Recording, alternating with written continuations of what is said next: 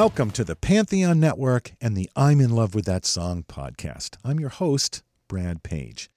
Now, I know, I know tensions are high. We're all feeling stressed out. But don't let the world get you down. You made it another day. You're still here. And that's cause for celebration. So, what are you waiting for? I just want to celebrate with Rare Earth. I just want to celebrate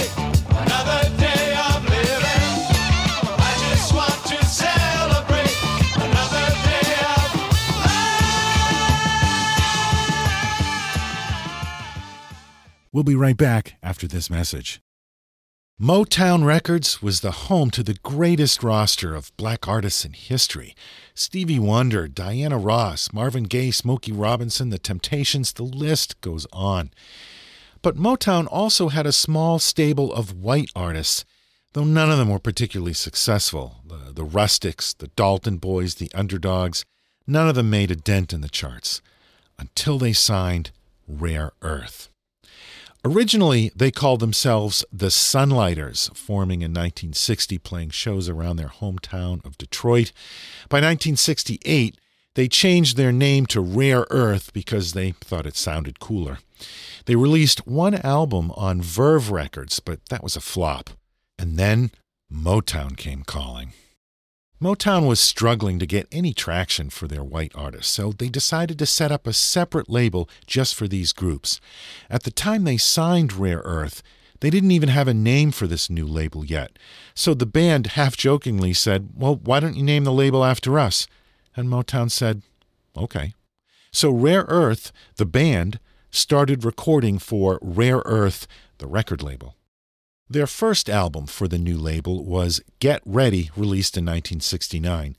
It included cover versions of Tobacco Road, Traffic's Feelin' All Right, and Train to Nowhere by Savoy Brown. But the centerpiece of the album was the title cut, a 21 minute powerhouse jam on the Smokey Robinson classic, Get Ready.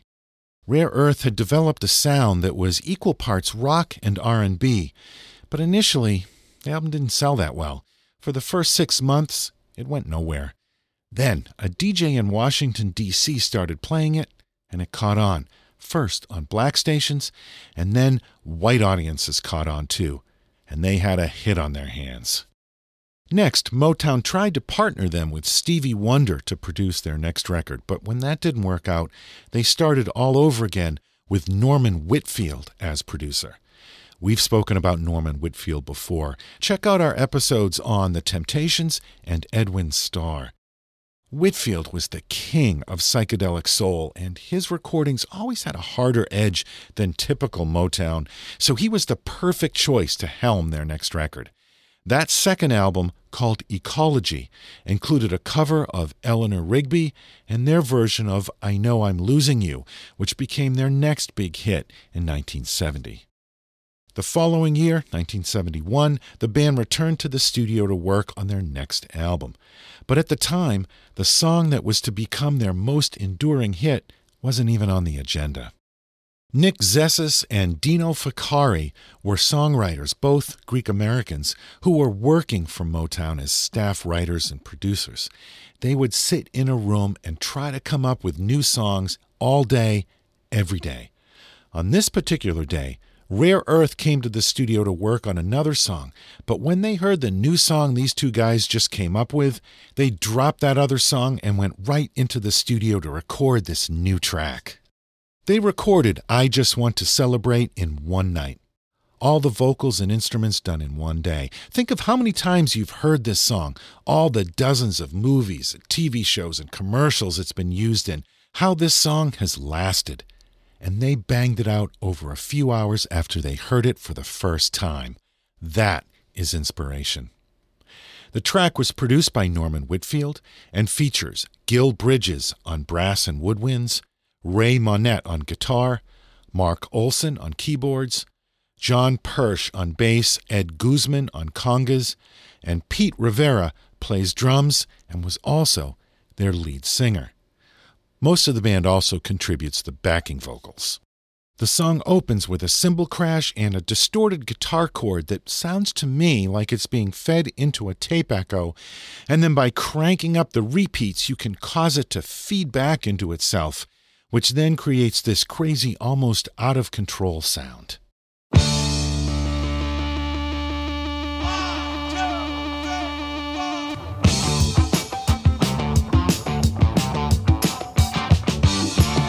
Okay, that's the main riff, and what a great riff it is, too. It's super funky.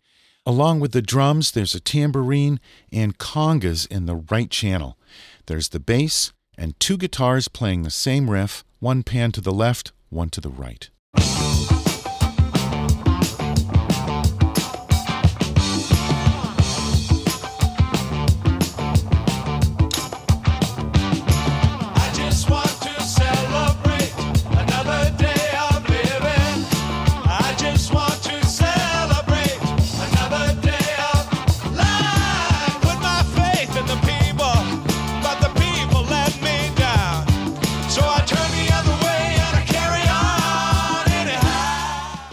Song begins with the chorus, and then there's that first verse.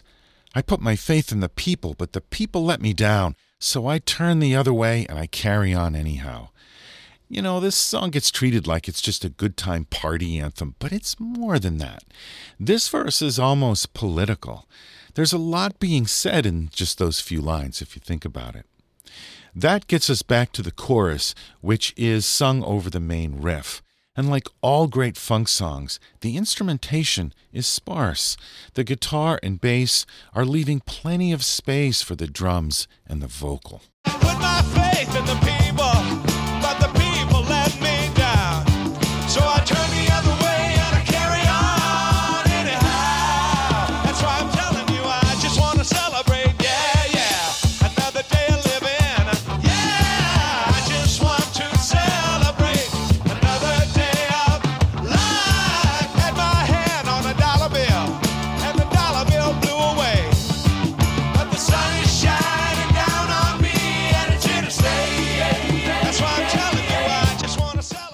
Let's listen into what the band is playing behind the vocals on the verse. It's a variation on the main riff, not quite the same thing. Let's get a closer listen to how they tweak it for the verses.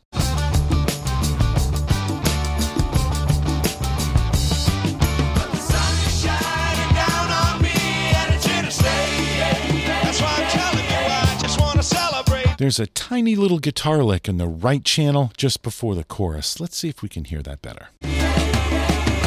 Back to the chorus. I just want to celebrate. Yeah, yeah.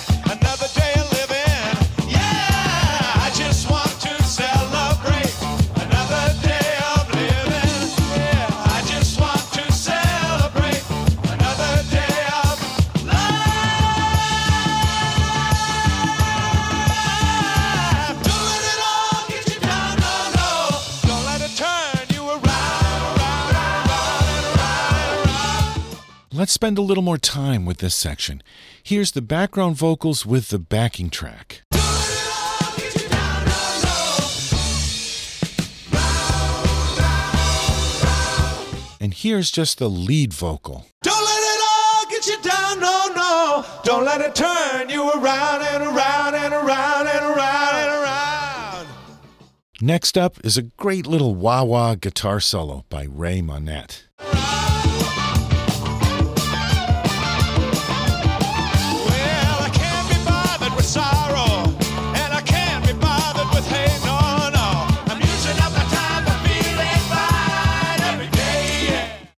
Let's go back and listen to Pete Rivera's vocal track on that verse. Well, I can't be bothered with sorrow, and I can't be bothered with hate, no, no. I'm using up my time by feeling fine every day, yeah. In this next part, I love the trade off between the guitar and the lead vocal. I just want to celebrate.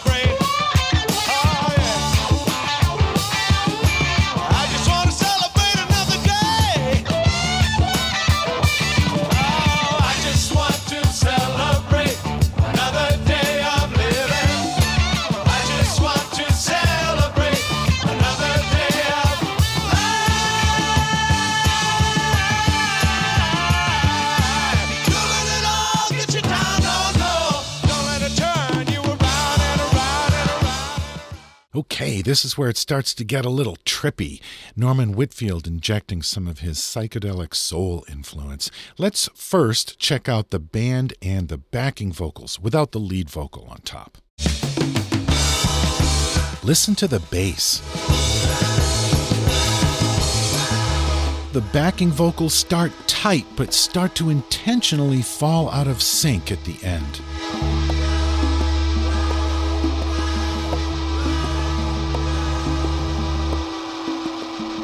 Both the guitar and the organ are creating feedback in opposite channels. Now let's go back to the lead vocal and see what Pete Rivera is singing on top of all of that. Don't let it turn you around and around and around and around and around and around, round,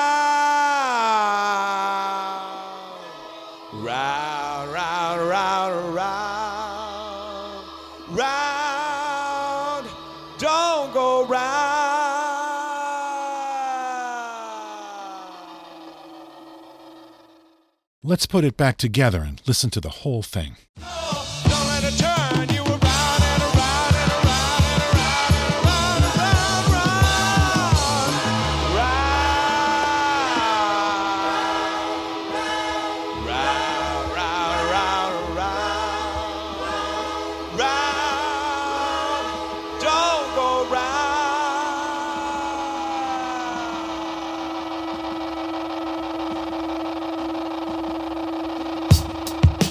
Listen for the ah in the background.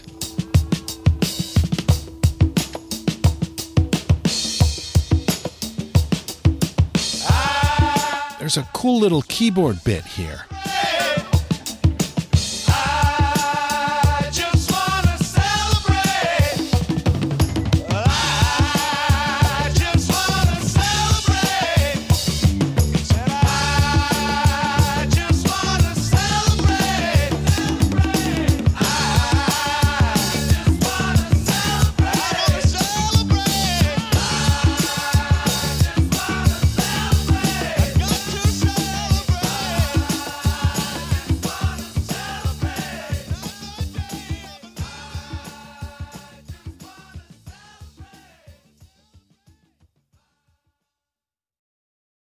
I Just Want to Celebrate by Rare Earth. This was the last big hit for Rare Earth. They released few more albums and recorded at least one more classic tune, Hey Big Brother, but never reached these heights again. In 1974, they had a pretty acrimonious split with singer and drummer Pete Rivera. Few of the original members have passed away since then, but Gil Bridges is still out there keeping Rare Earth alive. Their last album was in 2008. So, why do some songs persist years after their sell by date might have passed when most people couldn't even name the artist who recorded the song? This song constantly turns up in pop culture. It was played in the final episode of Six Feet Under. It's turned up in movies from Three Kings to Land of the Lost, and it's been used in commercials for everything from Ford to AT&T to Nicoderm patches. When a song gets to that point, it's easy to discount it, but I challenge you to listen to it fresh, to hear it the way the band first heard it when they walked into that Motown studio, heard those two guys writing it, and said, We got to record that one now. This is not just a song about partying, this is about overcoming, about getting to live one more day, one more day to make things right, one more day to love the people in your life or one more day to find new love. Where there's life, there's hope, and that's worth celebrating. Thanks for joining me. I always appreciate it. And I love hearing your feedback. You can find the show on Facebook. Just search for the I'm in love with that song podcast. You can send email to love that song podcast at gmail.com or just check out the website lovethatsongpodcast.com where all our previous episodes can be found. This show is part of the Pantheon Podcast Network, home to tons of great music podcasts. Be sure to check them all out when you get a chance. I'll be back again in two weeks with a new episode. Until then, stay positive.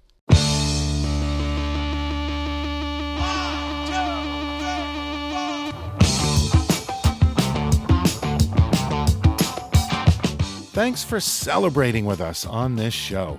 Remember to support the artist and the music you love by buying, downloading, or streaming it from your favorite music source.